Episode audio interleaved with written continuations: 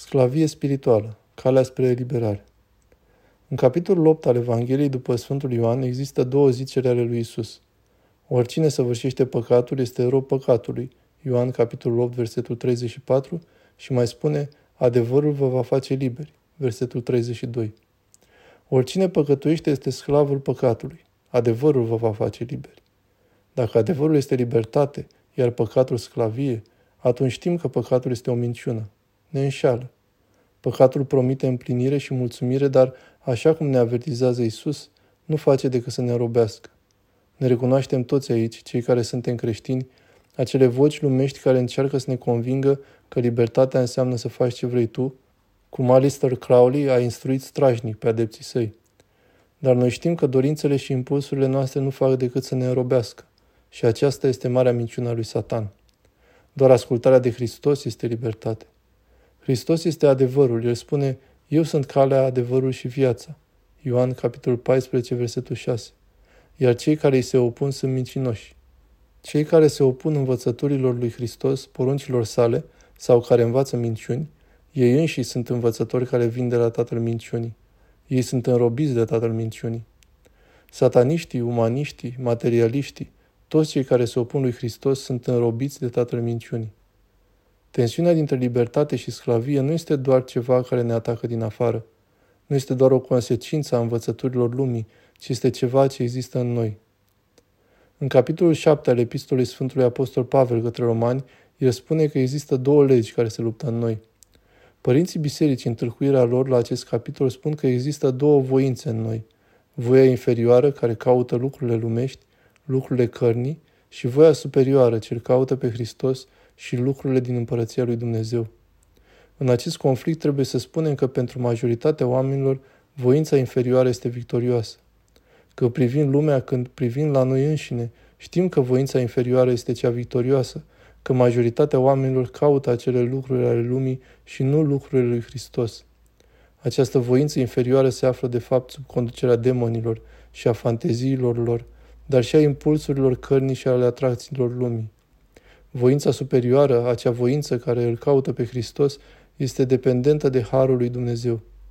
Viața, puterea și tăria acestei voințe se bazează în întregime pe Harul lui Dumnezeu, pe prezența Duhului Sfânt. Ni se amintește că există o singură cale pentru a fi cu adevărat liberi și aceea e de a face ca voința inferioară să fie captivă voinței superioare, servitoarea voinței superioare. Dar trebuie să fim atenți, pentru că și în viața Sfinților vedem că atunci când voința superioară preia controlul, diavolul este viclean. Își schimbă tactica și încearcă să corupă sufletul, determinându-ne să facem chiar ceea ce credem noi că este bun, care tinde, de exemplu, către înălțimi spirituale de care nu suntem demni, de înălțimi spirituale fără harul lui Dumnezeu, lucruri pentru care nu suntem pregătiți, lucruri care se bazează pe voia noastră, lucruri care ne aduc slavă nouă și nu lui Dumnezeu. Orice lucru care nu este pentru slava lui Dumnezeu este până la urmă înrobire. Aceasta este o învățătură greu de auzit. Dar dacă nu trăim și dacă nu acționăm cu dorința de a slăvi doar pe Dumnezeu, atunci înseamnă că acționăm din robia față de păcat.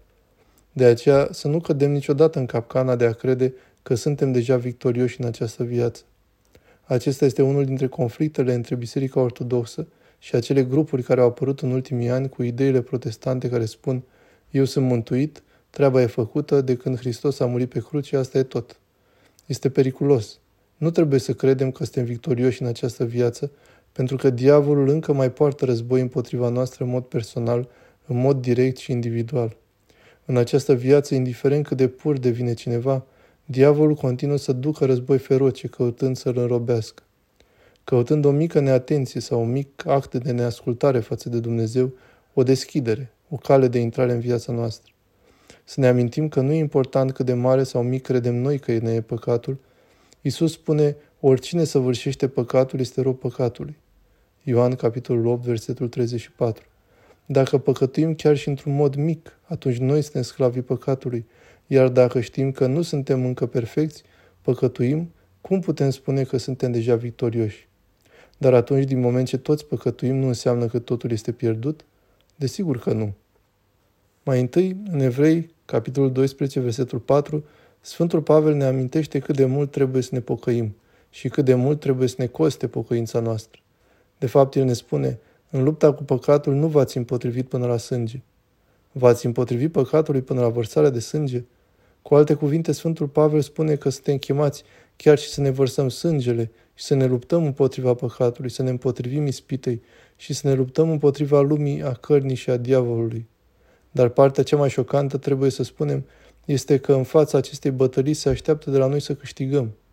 Indiferent de câte ori am căzut, nu trebuie să deznădăjduim.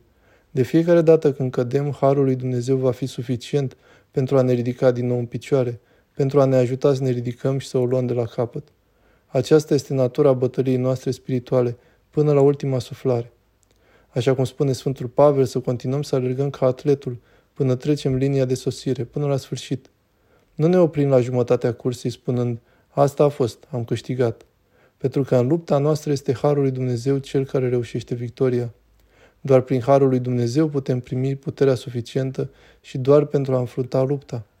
Ne amintim că Sfântul Pavel îl aseamănă pe diavol cu un leu care răgnește și care dă târcoale și răgnește căutând să ne devoreze, căutând să ne sfâșie în bucăți, căutând să ne atace atunci când ne așteptăm mai puțin.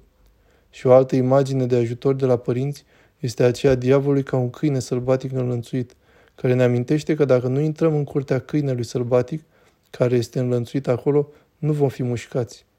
Și totuși, dacă alegem să intrăm în această curte și să urmăm ispitele pe care diavolul le aruncă în fața noastră, dacă noi căutăm plăcerile acestei lumi și ale cărnii, dacă ascultăm minciunile diavolului, minciuni care sunt îmbrățișate de cei care sunt înrobiți de el, atunci vom fi mușcați, vom cădea.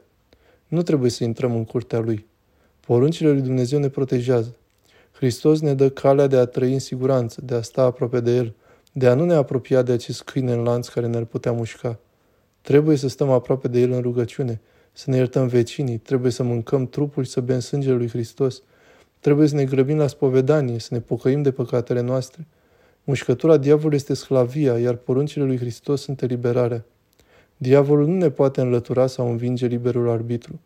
Este alegerea noastră dacă intrăm în acea curte și devenim sclavi sub mușcătură sau dacă urmăm calea lui Hristos spre eliberare. Așa că să învățăm să fim sensibili, să recunoaștem care sunt minciunile și care este adevărul. Să fim vigilenți asupra noastră, asupra propriilor noastre inimi. De fiecare dată când cădem să învățăm din greșelile noastre, să reflectăm la cum am fost slabi, cum am cedat în fața păcatului.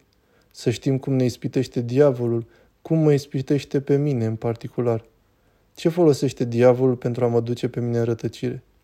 Mai presus de toate să încercăm să trăim pe această cale îngustă, să intrăm pe poarta îngustă pe care Hristos ne cheamă, pe care Hristos însuși o deschide pentru noi. El moare și învie ca poarta să fie deschisă pentru noi. Și totuși acea cale îngustă, acea poartă îngustă, atât de des alegem să mergem în alte direcții pentru a urma căile lumii, să devenim sclavi în loc să intrăm pe poarta eliberării, pe poarta vieții, pe poarta împărăției lui Dumnezeu. Așa cum mai presus de toate să urmăm această cale în cadrul vieții bisericii. Plinătatea adevărului Hristos se găsește doar în cadrul vieții ortodoxiei și numai în cadrul vieții ortodoxiei putem fi liberi. Leapădă cu mâna smereniei bucuria trecătoare, socotindu-te nevrednic de ea, pentru ca nu cumva primind-o prea ușor să primești lupul în loc de păstor. Sfântul Ioan Scărarul. Nimeni nu poate deveni creștin fiind leneș. E nevoie de muncă, de multă muncă. Sfântul Porfirie.